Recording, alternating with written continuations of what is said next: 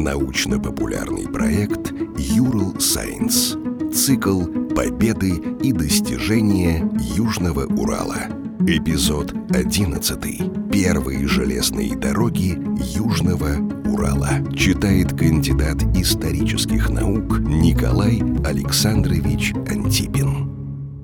В девятнадцатом веке железные дороги были символом развития, будущего, модерна.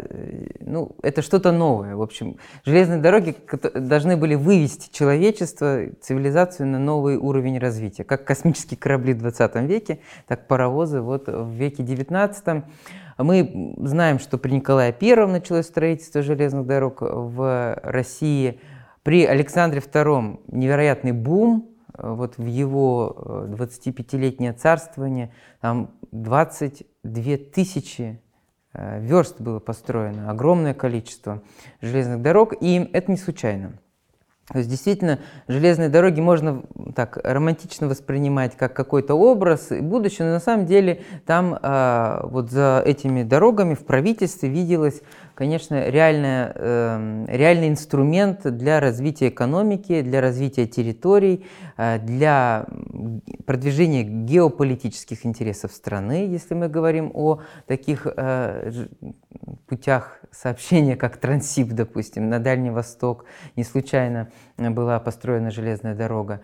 И, конечно, железные дороги принесли свои особенности и свое влияние оказали на конкретные регионы, где они появились. Но если говорить о Урале, о Южном Урале, то железные дороги, на, появившись на Урале, в общем-то, изменили его в лучшую сторону, они э, интенсифицировали развитие, они создали новые варианты и пути развития региона, они э, позволили создать условия для выхода из кризиса э, уральской промышленности. Ведь не секрет, что девятнадцатый век для уральской металлургической промышленности – это время такого затяжного кризиса, э, который усугубился отменой крепостного права.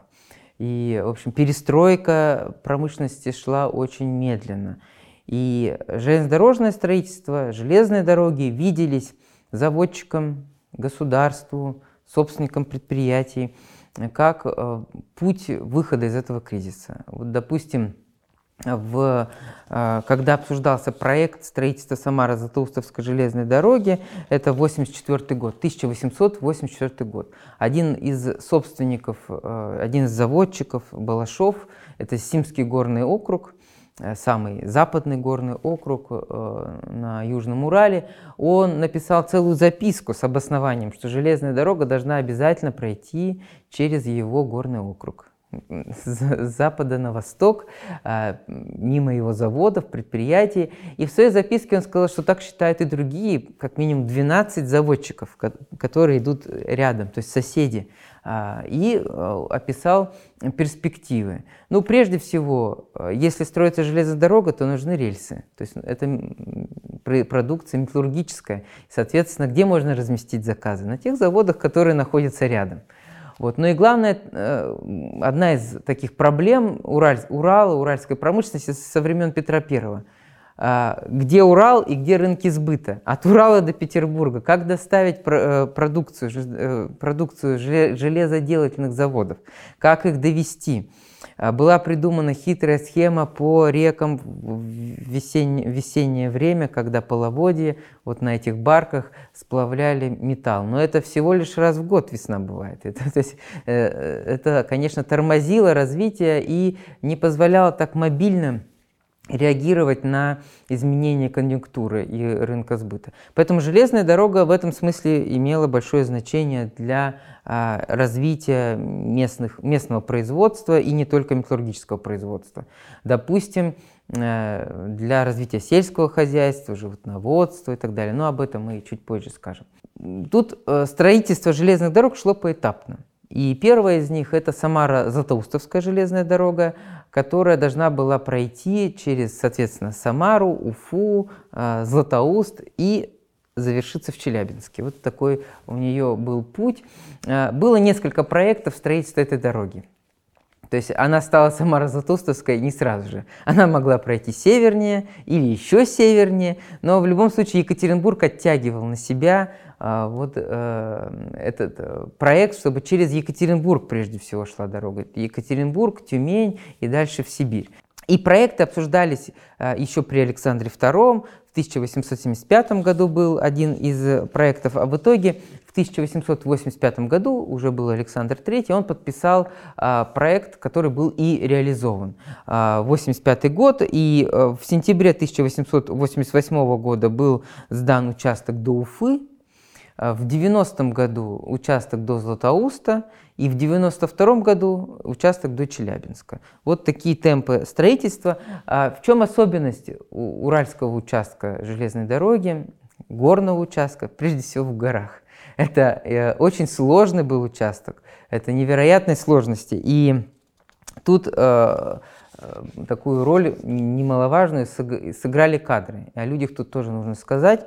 Константин Яковлевич Михайловский, это руководитель строительства Самара-Златоустовской железной дороги и затем Западно-Сибирской железной дороги, а еще железной дороги Челябинск-Екатеринбург. Это то, что касается Урала. У него было много других проектов. Это инженер с богатым опытом строительства и... Ну, надо сказать, что это первый почетный гражданин города Челябинска. До него не было почетных граждан, не было такого звания. В тысяча восемьсот девяносто шестом году, когда, ну, прошло только четыре года, и когда местные власти увидели эффект от того, что Челябинск из захолустного уездного города превращается в крупный транспортный центр на магистрали, которая еще развивается, но тем не менее уже эффект заметен, и они тогда, вот, городские власти, инициировали э, награждение Михайловского почетным, э, почетным званием «Почетный гражданин города Челябинска». А надо сказать, что это звание присваивалось не городской думой или городской администрацией, как это делается сейчас, а императором. То есть император присваивал такие звания. И э, это был э, невероятно э, такой деятельный, интересный человек, специалист, квалифицированный специалист. Удивительно, что только до сих пор в Челябинске нет улицы, нет памятника Михайловского. Ну, может быть, когда-нибудь появится, потому что, безусловно, э, то, каким стал наш город, э, вот сегодня миллионник, транспортный центр, индустриальный центр, научный центр, культурный центр, в этом и заслуга Константина Михайловского, который об этом, конечно, и не думал. У него были свои задачи, инженерные задачи. А какие задачи он решил? Вот я несколько цифр приведу. В ходе строительства дороги через Южный Урал эм, решались сложные инженерные задачи. Например, тридцать два процента всей дороги была построена на насыпях. То есть нужно было насыпать этот грунт. шестьдесят семь процентов на выемках. Три четверти – это уклоны. То есть горный рельеф очень сложный, и Михайловский нашел э, самую невысокую точку, она не самая невысокая вообще на Урале, но в этом месте. Это станция Уржумка, пятьсот шестьдесят четыре метра над уровнем моря, где преодолевает железная дорога. Ну и кто э, ездил по железной дороге через Златоуст, там все знают, как петляет дорога, как объезжает город Златоуст. Это очень красиво, это очень живописно. И именно поэтому, видимо, Михайловский в архитектуре станционных зданий и вокзалов использовал стиль швейцарских вокзалов и станций. Вот если мы тоже проедем по южноуральским дорогам, южноуральской железной дороге, по станциям, не так много сохранилось старых построек, но они есть. Они есть там, в Миньяре, допустим, или на других станциях небольших. Челябинский вокзал перестроен, старый, но тем не менее по фотографиям можно представить. Вот его швейцарские горы, Альпы, видимо, вдохновили на то, чтобы здесь, на Южном Урале, появились такие аккуратные небольшие станции, вокзалы, депо. И вот Челябинское депо, оно очень интересное, из тесаного э, такого дикого камня. И э, он сам разрабатывал эти проекты. У нас в архиве сохранились исполнительные чертежи каждого, каждой станции, каждых станционных построек для каждого класса. А ведь э, были свои уровни. Там для Карпачева одно, для Златоуста другое, для Челябинска третье. третье. И все это было... Сначала вот изображено на бумаге, а потом воплощено. И Константин Михайловский был руководителем этого. этих работ. Комиссия по приему железной дороги отмечалась, цитата, что по большому количеству и разнообразию искусственных сооружений, отводу рек, устройству подпорных стенок для поддержки насыпи и откоса выемок Уфа-Златоустовская дорога является одной из дорог, представляющих большой научно-строительный интерес, и в этом отношении может быть признана одной из выдающихся дорог, построенных русскими инженерами. Вот. И в итоге э, к концу девяносто второго года открывается движение до Челябинска. Понятно, что это был не конец, это только один из этапов. Это был невероятный, невероятный праздник у нас вот в, по материалам Екатеринбургской недели. Это газета, которая выпускалась в Екатеринбурге. В Челябинске не было еще своей газеты. Она описывала, как это происходило, как было все украшено, какие праздники происходили. И это воспринималось как, ну, как действительно торжество чего-то нового и открытие нового этапа. Ну, не все видели паровоз живьем, тоже, или вагон, это тоже было важно. После этого, после того, как железная дорога дошла до Челябинска, открывались невероятные просторы Сибири. Челябинск в начале двадцатого века получил название «Ворота в Сибирь». И строительство Транссиба – это важная история начала рубежа девятнадцатого-двадцатого века, девяностых годов, десятых годов. Есть дискуссия, где начинается Транссиб. Но для нас не должно быть другого ответа, где начинается Транссиб. В МИАСе установлен столб, памятник, такой мемориал, где написано, что здесь начинается Транссиб. И действительно, в МИАСе, в МИАСском заводе тогда начинала, начиналась Транссибирская железнодорожная магистраль. Почему не в Челябинске? Потому что Челябинск уже в Сибири, он уже географически, он уже не в горах. Вот. А в Миассе эти горы заканчиваются. И поэтому Транссибирская магистраль, она начиналась в Миассе, а заканчивалась в, во Владивостоке. И заложена была в тысяча восемьсот девяносто первом году. Строилась с двух сторон, из Дальнего Востока и вот с Урала. На Дальнем Востоке ее закладывал Николай Александрович, цесаревич, будущий император Николай Второй. Вот в газете «Новое время» тогда писали: собрались наши министры, открыли где-то в захолустье Новую Америку, Челябу, и к этому никому неведомому пункту хотят направить с одной стороны Россию, а с другой Сибирь. Челябинск оказался в центре Евразии, в центре страны, где соединялись железнодорожные пути. Это не просто а, транспортные пути, логистика, это же за этим шел свой шлейф экономического развития, а, миграционные процессы, культурное развитие и так далее, и так далее. То есть это имело большие значения. В итоге Транссиб, считается, что он был построен к тысяча девятьсот шестнадцатому году. Единственное, там вот проблема была вокруг Байкала. Ее не, эту дорогу было тяжело построить, там тоже горы и посложнее, чем э, на Урале. Строилась она достаточно быстро. В девяносто третьем году было открыто движение до Кургана, девяносто шестой год уже Омск и так далее, и так далее. Строили по пятьсот-шестьсот километров в год. Строили крестьяне, есть фотографии, крестьяне в лаптях насыпали, делали насыпи, вручную переносили рельсы, укладывали шпалы. То есть это, опять-таки, крестьяне тех деревень, которые были рядом. Их нанимали, и они вот в наеме строили эту дорогу. шестьдесят-восемьдесят тысяч человек в год таким образом нанималось. Если говорить о э, значении для Челябинска, ну, во-первых, тут еще нужно об одной дороге сказать, это Челябинск-Екатеринбург, ее тоже, ею руководил Михайловский, и она была построена не для того, чтобы жителям Челябинска было проще ездить в Екатеринбург или обратно. Первоначально она была, была построена для того, чтобы продукцию среднеуральских металлургических предприятий было проще доставлять до строящегося Транссиба.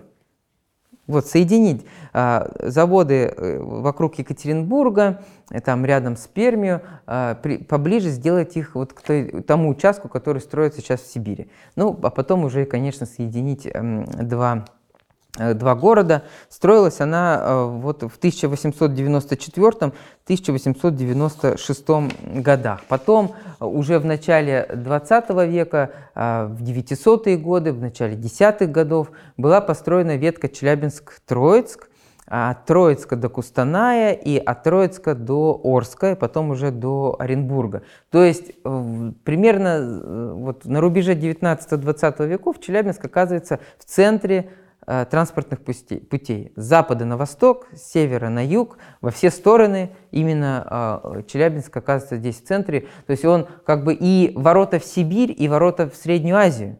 Южнее, через Оренбург, можно было дальше, планировалось строительство железной дороги на юг. Вот. Правда, там были свои курьезы. Допустим, первоначально, когда строили железную дорогу от Троицка до Челябинска, ее не в Челябинск привели, а в Полетаево. А из Полетаева до Исаулки планировали, то есть в обход Челябинска. И местные купцы, предприниматели, глава города Семей писал, я не, не знаю, как он набрался смелости, но глава города, городской голова Семей писал императору о необходимости строительства железной дороги не в Полетаево, а в Челябинск. Потому что они-то уже увидели эффект, они увидели рост населения, они увидели экономические возможности, они увидели, какая польза от того, что в Челябинске появилась таможня, что Челябинск стал центром хлебной торговли, чайной торговли, центром маслоделия. Почему вдруг какой-то Челябинск становится центром маслоделия? До того, ведь огромные степи вокруг, огромные степи, просторы невероятные. Но и можно было и до того пасти скот, и э, производить масло, а потом и сыр. Но как его, его доставить до потребителя? Невозможно на лошадях этого сделать. И появление железной дороги решило эту проблему. Железные дороги, рефрижераторы, а значит, можно производить вот эти продукты скоропортящиеся. И здесь был образован Сибирский маслодельный союз.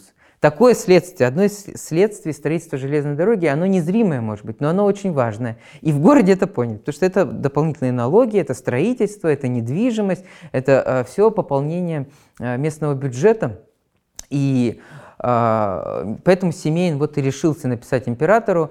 Но там была техническая проблема. Не в том, что хотели обидеть Челябинск. Просто город Челябинск в тот момент и станция Челябинск, она не была готова принимать такие потоки. С севера на юг и с запада на восток не было возможности, не были даже построены отдельные пути, пассажирские и грузовые. А это важно, чтобы не было никаких аварий страшных и жертв, и пропускная способность. Не было длины путей достаточно, не было депо необходимого количества и так далее, и так далее. И поэтому э, инженеры решили, что надо разгрузить станцию Челябинск и построить в Полетаево.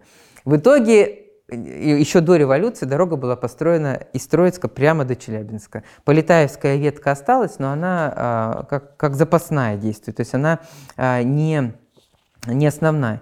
Таким образом, Челябинск вот превратился в такой мощный экономический центр, в мощный э, индустриальный центр. Тут я еще хотела, знаете, вспомнить одно имя. Это Гарин Михайловский. Был Михайловский, а был Николай Гарин Михайловский. И э, он... Э, был инженером, он проектировал и вот эти сложные инженерные объекты, он работал вместе с э, Михайловским, и он много писал. Мы его знаем как писателя, но на самом деле он не только писатель, он и еще и э, инженер. Я вот хочу привести его цитату э, о том, как он оценивал значение и своего труда, труда коллег, э, и значение железной дороги вообще для страны, для России. «Сюда приходили наши предки искать себе славы». Он, имеет, он уже из Сибири пишет это. «Прошли века, и вот мы пришли докончить великое дело. Проведением дороги мы эти необъятные края сделаем реальным достоянием русской земли. Это будет второе завоевание этого края. Мы, русские инженеры, должны показать Западу, что способны не только воспринимать великие идеи, но и культивировать их и в условиях русской жизни». Замечательная цитата, писатель, он умеет ярко и образно эту мысль воспроизвести. Ну и завершая, тут нужно сказать, что таким образом руками этих инженеров и руками крестьян была создана такая мощная, разветвленная транспортная инфраструктура, которая развивалась и в революционный период, и в период гражданской войны, и после двадцатые-тридцатые годы, в советский период. Но основа была заложена до революции. И это стало одним из условий э, второй индустриализации страны. Первая была привита, это конец девятнадцатого века, а вторая уже двадцатые-тридцатые годы. Э, вот та база, которая была заложена, та сетка транспортная, которая была заложена, она во многом и определила решение уже советского правительства. Почему именно в Челябинске появился ЧТЗ или ЧМЗ, или почему э, стали развиваться и модернизироваться предприятия там, в Златоусте, в Уфале, Низепетровске и так далее. То есть э, вот эта уральская, южноуральская промышленность, потому что здесь уже было создано первое условие, это инф- инфраструктура, а второе э, уже вот советская власть модернизировала эти производства. И э, там, где появились железные дороги, мы видим, что эти города, эти населенные пункты получили дополнительный импульс для своего развития и до сих пор являются крупными городами, как Златоуст, допустим, там, или Аша, хотя она и так маленькая, но, тем не менее, благодаря железной дороге этот город живет, продолжает жить, и там появился завод.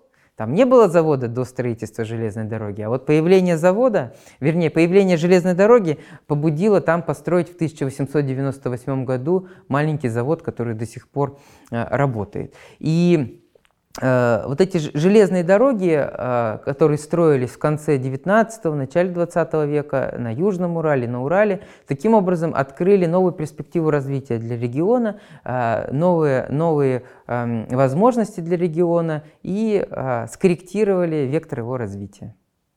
Подкаст подготовили креативные индустрии Урала при поддержке Федерального агентства по делам молодежи.